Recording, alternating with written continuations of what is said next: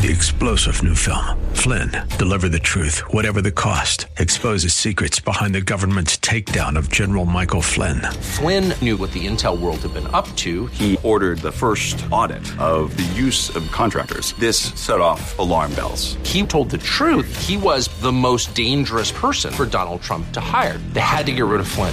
Flynn, Deliver the Truth, Whatever the Cost. Available now. Watch it today. Go to Salem Now dot com. Salem Now dot com. We look back, he tented with his people. We look forward, he will tent with his people again. And we have beheld his glory. Now the word that John uses here never means, it's never used in speaking of visions. It's always meant to speak. We have seen, literally, with our eyes, we have seen his glory. Now the thing that comes to my mind is the uh, author's experience on the Mount of Transfiguration. Because Peter, James, and John, this John, the author of this gospel, saw a physical manifestation of Jesus' heavenly glory at that transfiguration when his face shone like the sun and his garments became as white as light. Can you imagine actually seeing God's glory here on earth? We're going to hear more about this on today's edition of Study Verse by Verse with our teacher, Pastor Leighton Sheely from Church of the Highlands in San Bruno. Welcome to the broadcast for this Wednesday. I'm Mike Trout. So glad you've been able to join us. Pastor Leighton is in the book of John, and he'll continue in the first chapter and move on into the second chapter, probably today. If you've missed any of the past broadcasts, you'll find them on the website, highlands dot u s. And now here's Pastor Leighton. Now, in many languages, it's, it's difficult to find a satisfactory word or concept to translate glory. Uh, a literal translation would be brightness or shining, and, and that's given rise to the idea, the concept of, of a halo or aura around Jesus. And you may have seen pictures where Jesus is doing ministry and he's got a halo around him, and that's uh, an ar- artist depiction. The Bible doesn't describe any such phenomenon. And uh, it's probable that if that was the case, it'd be mentioned somewhere in Scriptures. You know, like somebody comes to town, hey, can you tell me where Jesus is? Yeah, just look for the guy with the halo. Nobody mentions it in Scripture. You know, that, that wasn't what the author's intention was to communicate. Instead, he meant to communicate more along the lines of, we saw how wonderful he is, or we saw how great he is. Repeatedly in the Old Testament, we come across the uh, idea that there were certain times when God's glory was visible among men. In the desert, before the giving of manna, the children of Israel looked towards the wilderness, and behold, the glory of the Lord appeared in a cloud. Exodus sixteen. Before the giving of the Ten Commandments, the glory of the Lord settled upon Mount Sinai. Exodus twenty-four. When the tabernacle had been erected and equipped, the glory of the Lord filled the tabernacle. Exodus forty. When Solomon's temple was dedicated, the priest could not enter in to minister because the glory of the Lord filled the house of the Lord. First Corinthians chapter eight. When Isaiah had his vision in the temple, he heard the angelic choir singing, "The whole earth is full of his glory." Isaiah chapter six. Ezekiel saw the likeness of the glory of the Lord. Ezekiel chapter one. The Old Testament, the glory of the Lord came at times when God was very close. The glory of the Lord means simply the presence of God. Colossians two nine, the Apostle Paul wrote, "For in Christ all the fullness of God lives in bodily form." Glory is of the only begotten Son of the Father. If you've got the King James Version or an older translation, it has the word begotten. Newer translations don't have the word begotten. That's uh, because the King James was based on the Vulgate, which included the word, but that was not really the meaning of monogenes.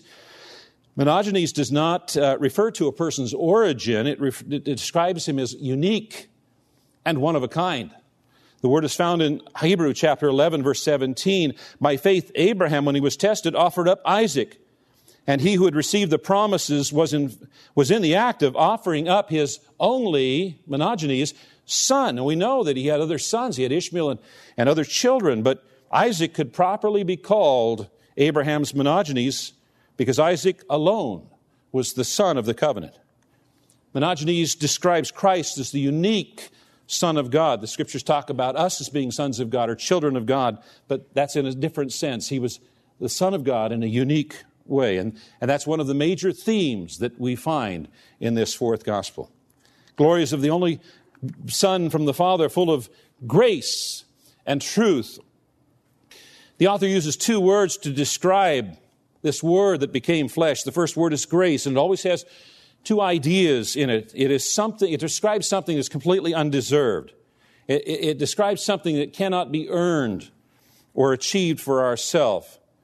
Uh, the fact that God came into this world to die for mankind's sin and is not something that we deserved or earned. It's an act of pure love on the part of God. And so the word grace emphasizes at the same time the poverty and the desperateness of mankind, of man, and the limitless kindness of God. And it always has in it as well the idea of beauty. In fact, in modern Greek, the word has come to be, mean charm. You know how languages kind of morph over time? If you read Shakespeare, some of the words don't mean exactly the same today as they used to, but it's still English. And Greek's been around for thousands of years. The modern Greek, the word means charm. And so in Jesus, we sh- we see the, the, sh- the sheer beauty, the charm, the winsomeness of God. Now, previously, men had thought about God in terms of His might and His majesty and His power and His judgment. They thought about God in terms of His ability to crush any opposition and defeat all rebellion. But in Jesus, men are confronted with the sheer beauty, charm, loveliness of God. The second word that he uses to describe is truth. It's one of the dominant themes through this fourth gospel. Jesus is the embodiment of truth. He said, I am the truth. John fourteen six. You know, very few people can grasp abstract ideas. And ever since mankind began to think about God, we've been trying to define who He is and what He is with abstract definitions. But we can cease our vain and fruitless endeavors because we can look at Jesus and we say we can say, that is what God is like. Jesus didn't come to talk about God to men. He came to show men what God is like. He's the truth, and He's the communicator of truth. He told His disciples that if they continued with Him, they would know the truth. Men always tend to flock to some teacher who can give them guidance to know how to think and, and live. And Jesus is the one who admits the shadows, makes things clear, and at the crossroads of life shows us the right way. And in those baffling moments of decision, enables us to choose what is right. And thirdly, the truth sets us free. It makes us free. There's always a, an, a, a freeing quality in the truth.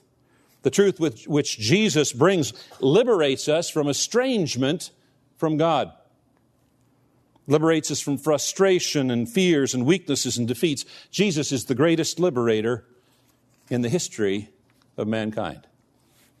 Paul Harvey, the great radio announcer of yesteryear, told this story. One raw winter night, a man heard an irregular thumping sound against the kitchen storm door. He went to the window and he watched as tiny, shivering sparrows, attracted to the evident warmth inside, beat in vain against the glass. Touched, the farmer Uh, trundled up, uh, bundled up and trudged through the fresh snow to open the barn for the struggling birds. He turned on the lights. He tossed some hay in a corner. He sprinkled a trail of saltine crackers to direct them to the barn. But the sparrows, which had scattered in all directions when he emerged from the house, still hid in the darkness, afraid of him. Tried all kinds of tactics. He circled around behind the birds to try to drive them towards the barn. He tossed cracker crumbs into the air. He retreated into his house to see if they would flutter into the barn on their own, but nothing worked. He, a huge alien creature, had terrified them. And the birds could not understand that he was his, he actually wanted to help them. He withdrew to the house and he watched the doomed sparrows through the window. And as he stared, a thought hit him like, like lightning from a clear blue sky. If only I could become a bird, one of them, just for a moment. Then I wouldn't frighten them so much. I could show them the way to warmth and safety. And at that same moment, another thought dawned on him. He had grasped the principle of the incarnation. God became a man to lead us to safety, to save us. A man becoming a bird is nothing compared to God becoming a man. The concept of a sovereign being as big as the universe that he created, confining himself to a human body, was and is too much for some people to believe. God came to dwell among men. Verse fourteen is the very heart of John's gospel, and everything else that he says throughout the gospel must be understood in light of this verse. The Apostle Paul wrote these words, "Christ is the visible image of the invisible God. He existed before anything was created and is supreme over all creation. For through him God created everything, in the heavenly realms and on earth. He made the things we can see and the things we can't see, such as thrones, kingdoms, rulers, and authorities in the unseen world. Everything was created through him and for him. He existed before anything else, and he holds all creation together. Christ is also the head of the church, which is his body. He is the beginning, supreme over all who rise from the dead. So he is first in everything. For God, in all of his fullness, was pleased to live in Christ. And through him, God reconciled everything to himself. He made peace with everything in heaven and on earth by means of Christ's blood on the cross. This includes you who were once far away from God.